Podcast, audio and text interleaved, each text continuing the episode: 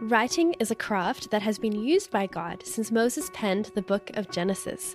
However, not all writing is equal. Hi, this is Esther Louw, and you are listening to the Learn and Share podcast.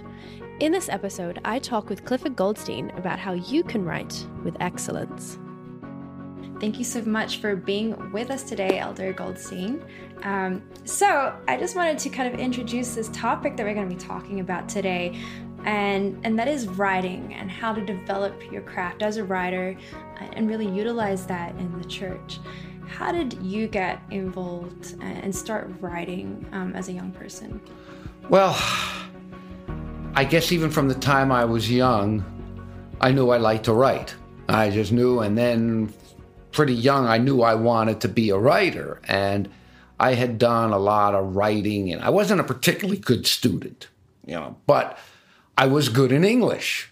And I, I, remember I used to write papers, and sometimes the teachers used to think I copied it or something. And uh, but I wrote, and you know, and then I wanted to be a fiction writer before I became an Adventist. And I just I studied creative writing at college, which is fine, but you you really you nobody can teach you how to write people can guide you and help you. I might be able to guide someone and uh, help them a little bit, but in the end, if you have a natural gift, and I could study music for the rest of my life, and maybe I'll be an okay musician. I could study art for the rest of my life, and maybe I could do okay.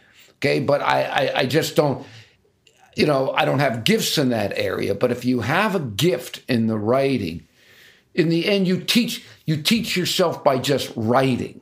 And just I wrote and wrote and wrote. And over time I just it started to develop. And I've been writing now professionally for over 35 years and I'm still learning. And I'm still developing my craft. So I don't think that's one good thing about it. I don't think you ever stop stop doing it. So really in many ways the there are two keys. Well, there's a few points. You just got to have an innate gift. If you have it, you probably know if you do. You know, some people could deceive themselves, but if you've got the innate gift, you'll know it. The, the other thing, it's very important to read, and we can come back to that later. But I think the bottom line in the end is you just have to write and you have to be hard on yourself and you got to push yourself and you got to take chances and you got to be willing to just throw something out and start again. You got to push yourself. But those are basic things, I think, in terms of writing, how you can develop as a writer. All right, you're just talking uh, kind of an overview of sure. developing as sure. a writer, but why is writing important to you? Well, I mean, for me, I mean, I'm an Adventist. See, it was funny when I before I got converted, when I was writing fiction, and I was working on a novel, you know, and I realized I didn't really have anything to say that anybody would really care about, but I just wanted to create something beautiful with words and art for art's sake, for nothing else. And then after I became an Adventist, I realized, wow, I had a lot to say. You know, we got this beautiful message and I wanted to get it out there. And then in the Lord's providence, I there was quite a bit of time, about a year and a half where I didn't really do much writing. Uh, the Lord had to take it away from me. And then the door opened for me to start writing. And I just been writing ever since then. But it's almost everything I do I like to do for the church. I, in other words, I have a message to get out there, and I know of and no better way than through writing. I mean, there's the spoken word, of course, but the written word, it's there. People could pick it up anytime. So it's really, I, I do want to write for the glory of God. I do want to write to help people to understand the truths that we've been given. So I, I, like how you kind of talk about like it's a message, it's a purpose. It's almost like you have a mission statement for your writing. Yeah, well, I mean, I want to write truth. Yeah. You know, I want to write what I'm saying. I want it. I mean, I realize, you know, I've been publishing now for 35 years, and I can go back and look at things I wrote decades ago, and I could cringe a little. I could, it's not that anything was necessarily wrong, but you grow, you mature. I mean, if I believe the same way now that I believed 35 years ago, there'd be a problem. But oh, yeah, I do. We've got this message. I do want to get it out to people. Wonderful. So I'm actually reminded just listening to you say about that. Um, the the passage where it says, you know, how shall they hear without a preacher? Sure. Um, so in a, in a way, a writer is a preacher, um, and in the same way that Paul was a preacher for 2,000 years of history, sure. he was not present, but because he wrote it down, we can all benefit and hear what he had to say. Um, having looked at kind of like your message and the purpose and why it's it's important to you um, how did you kind of take that that gift that you called it and really wrestled with yourself to to really fashion your writing into something that other people would want to read well I, you know i think and it just comes down to basic they're just basic skills basic techniques for writing you know i often tell people so I said, number one, you just need to, one important thing for a writer is to read, particularly if you're a nonfiction writer. Okay, it's just read, read, read anything you're interested in. Just read. And ideally, read good writers. Read, you know, there's a whole thing about reading fiction, you know, and all that. I'm not going to get into that. I just, when I find good writers, I latch onto them and I and I read them closely. And probably some of the best writing in English. It is, I think, in English, is the New Yorker magazine. Oh, really? Okay? The New Yorker is absolutely stunningly brilliant. And I got it for years. I kind of just got a little bored with it. And I, I stopped most of my magazines, but the only other mag I'm getting now is I get the New York Review of Books.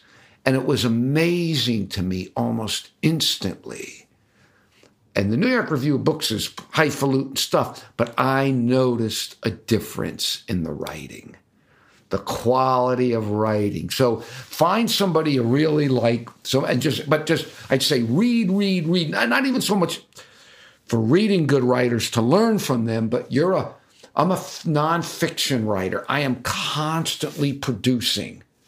I'm constantly so I gotta constantly put stuff in. I'm constantly putting stuff in because it's constantly going out. So read, read broadly. And then the other thing, too, is with writers, I say there's nothing neutral in writing. Every word, every paragraph, every comma. Oh, don't get me started on punctuation. I can go nuts. So I love punctuation. In fact, I'll tell you, there's a book I read just for the punctuation but nothing if if your word your your article your sentence your paragraph if it's not adding there's nothing neutral if it's not adding to what you you're the point you want to make it's taking away so particularly for beginning writers you know subtract subtract i remember one time years ago i had worked very hard on an article for the adventist review and it needed, I originally wrote it three pages, I mean, magazine pages. And the editor came back and said, Look, we ran out of space. We only have two pages. So I had to cut 30% of the article. And I had a much better article when it was done. And, and if you're a serious writer, you will find sections that you will love. And you'll think you will love. And it's just beautiful prose and the images and all that. But then deep down, if you read it, you, if you're going to know you're going to be better without it, you got to have the guts to cut it. To cut it, you got to. It's painful process, but you've got to learn just to pare down, pare down, and just get to the meat of it. And the other thing too that's crucial, it, it has to flow logically. You know, when I edit the Sabbath School Quarterly, in many ways, I don't care if it's bad theology. I can fix the theology. That's not rocket science. I don't even care if it's bad writing. You know, for the most part, I can fix the writing. But if it doesn't flow logically, it's death. I don't edit those things. I chop them out and start and write from something from scratch. So you've got to make sure your thoughts flow point to point to point. Ideally, it almost be as tight as an algebra equation or as a math equation. No, that's the ideal. That's the ideal that you got to strive for. You know, there's a certain amount of just artistry in there, and there's a certain amount where sometimes the rules don't apply. And if you could pull it off, if you could break every rule, and if you could pull it off and make it work, more power to you. But most of us pretty much have to try to follow the rules. And everything too with writing is I do love punctuation. In fact, there's a book, I've read it twice, and it's about something about one of a famous copy editor at the New Yorker. The woman's name is Mary Norris, and the book is called Between You and Me. And it's basically a grammar book. But I read, I've read the book twice. It's the only book I read. I just watch how they punctuated, how she punctuated. And it's brilliant. And I'd say if you're a serious writer and you want to learn about writing, I mean, punctuation is a very big part of it. Punctuation will make you or break you. And Between You and Me by Mary Norris, it's a it's it's brilliant. So there are some other grammar books I could read, but in the end, really, you need to just write and you need to be hard on yourself. And then, ideally, if you could find someone, someone you look, I'm 63 years old, I've been writing for decades. I would love to find someone who could hammer me who could come at me and say, you know, this is no good and you're lazy here, you know, and this and that. And I'd eat it up. I'd eat it up because again, I you you could always improve. You could, but since I don't really have that, I have to do it to myself. And you'll never be a good writer unless you are willing to be hard on yourself and you're willing to push yourself and you're willing to take chances and you're willing to be critiqued.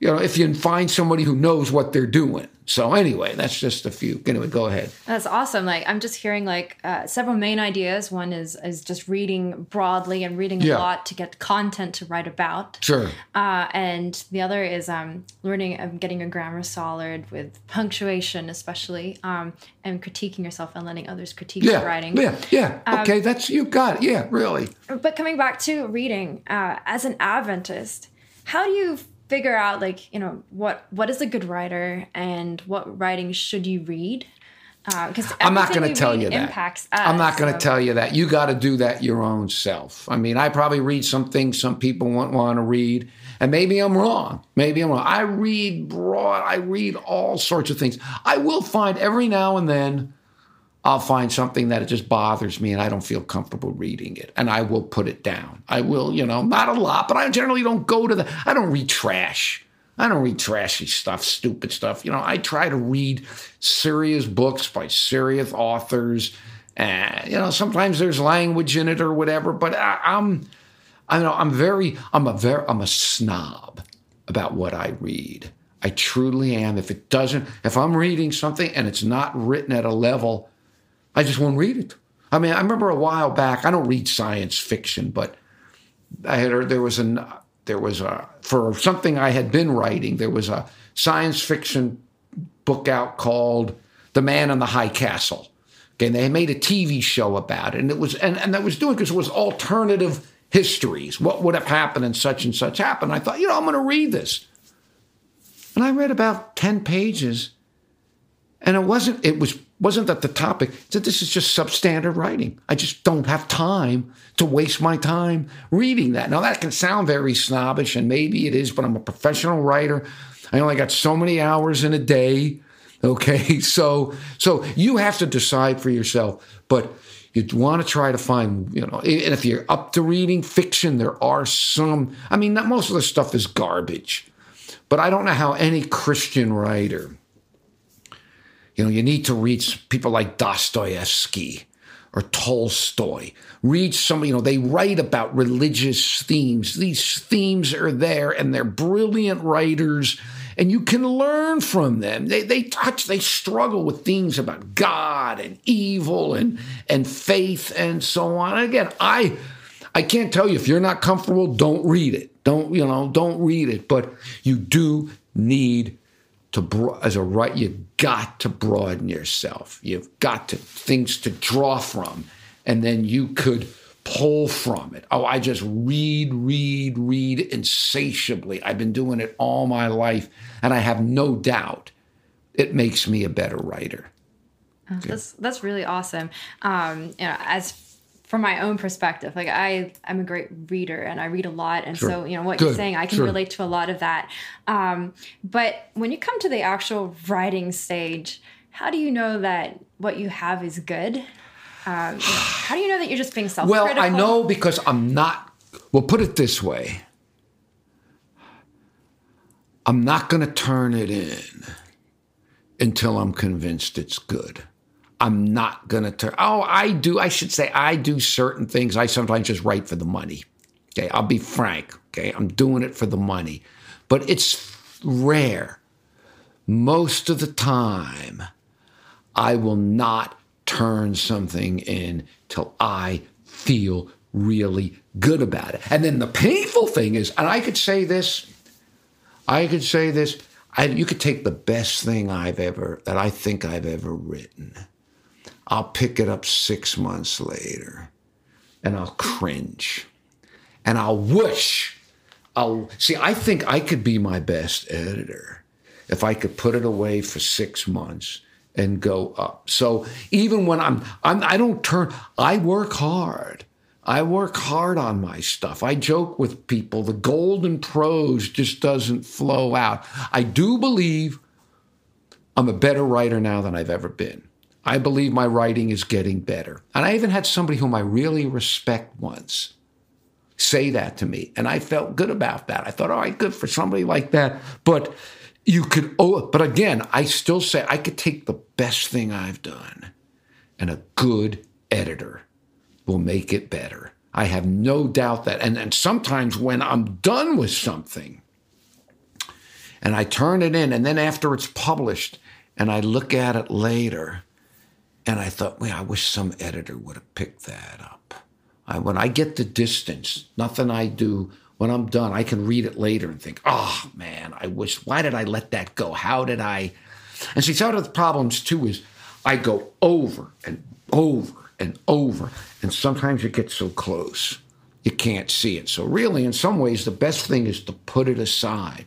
But in the end, in the end, only you can teach yourself how to write, but you've got to discipline yourself and you've got to be willing to be hard on yourself. If you do that and you've got a gift, if you have a God given gift, it will come out. It will come out, you know, and it just takes time. It just takes time. That's all I can say. It just takes time. So, picking up on what you just said about discipline, um, I wanted to kind of t- change uh, attack a little bit and just talk about dealing with writer's block and and scheduling yourself. How do you kind of get that self motivation? I don't deal it? with writer's block. Okay. I'm sorry, I just don't. I mean, sometimes it comes easier than others, but I, I, I had when I was in college. I studied creative writing at a secular college, and I had this creative writing teacher. He's dead now. His name's Harry Crews, and well-known writer, you know, in his day and age. I mean, his books were. I used to think if I didn't think I was going to be a better writer than Harry Crews, I wouldn't have even bothered. You know, Harry's dead now, but every now and then, things Harry Crews said to me, even when I'm writing fiction, would come back to me, and basically one of the things he said was you got to put yourself in the chair and write, and you got to pay your dues. That's what Harry Knox. Oh, you got to pay your dues, and you got the block. You just sit there and just till it unblocks. And if you wait, oh, you know, you can get up, make yourself a sandwich or something, come back. But I mean, sometimes it's easier than others, but I'm a professional. I've been doing it a long time. Okay. So I'm writer's block. I generally I don't struggle with it. I'll get something out and then I won't stop until I think it's good. Now it might be trash. You know, I might be totally deceiving myself, but I won't turn it in. I won't stop till I'm convinced that it's it's a decent piece. And uh, as I said, though, when I get the distance, when I get the distance from it, sometimes I think, well, maybe you really are deceiving yourself. It was weird because I had one friend as a writer who, and I was really sort of surprised. He says, I put my stuff down and six months later after it's out, I think, wow, did I write that? That's pretty good. I have rarely ever had that experience. I look at it six months later and I thought, ah, how did I let that go? Why didn't I do something different? You know, but anyway, that's me. You know, I'm giving, I'm telling you, look, this works for me. Everybody's different. You got to get comfortable in your own skin, but you got to read and you got to write. And you got to be your own harshest critic and push yourself. Take chance. Because, you know, again, you're writing for the church. It's a little, I remember when I got done, when I got converted and I started writing for the church now, I was a fiction writer, and I was, you know, even ready to experiment. And then suddenly, um, not only am I writing nonfiction, which, you know, fiction you're, it's broad and what, then nonfiction. And then I'm writing for this church. And suddenly, in the beginning, I found myself just squeezed by these parameters. I thought, oh my goodness. And it was exceedingly frustrating to me. And then finally I said, okay, these are the parameters, these are the quote rules. I'm going to, through the grace of God, I'm going to do my best to work within those parameters. So that's, you know, I don't remember exactly, I don't remember how exactly we got there on that, but anyway, it's a w- worthwhile thought for whatever. Yeah. Uh-huh. So as a, a young person who might be listening to this podcast and and they are writing stuff that they think is good but they haven't got it published sure. how would you go from just writing and improving a craft and just kind of writing to making that leap to publishing yeah. or, or getting articles out well you know the one day the day and age of the internet's positive and negative you know printing and all that's going down the, the rat hole in a lot of ways. But on the other hand, you know, the a lot of church publications, you know, the review, the online review needs stuff all the time. And you could start publishing online and get your name out there. I mean, those people they want, if you give them I know because I work for them. I've had a column for the review for 25 years. I've been writing for. I'm probably the longest running columnist now, except they had who was that woman? There was a woman had a column. I forgot her name now. Uh, Miriam Miriam Wood or something had a column for 50 years or something. Some long time. I've been writing for 25 years. But what you need to do, you need to, if you're a young writer and you're interested, start just looking for, you know, some of the. I say be careful with some of the blogs. You don't want to taint yourself you don't want to taint yourself with some of those blogs out there, and uh, left wing or right wing. Okay, but I know, for instance, the Adventist Review. They've got their home. They got their page. They're constantly. If you could produce some, you know, stuff, well, you'd have a very good chance of getting it in the Adventist Review, and that's how you get your your name out there. And then we got the publishing house and you know, the Pacific Press, and I know that eventually the Review is going to become a publishing house. So, if you, the church does need good writers. It does need. So if you've got a gift and you're working at it, I think if you don't get discouraged, you know, you just got, you gotta, and how do I say this in a way?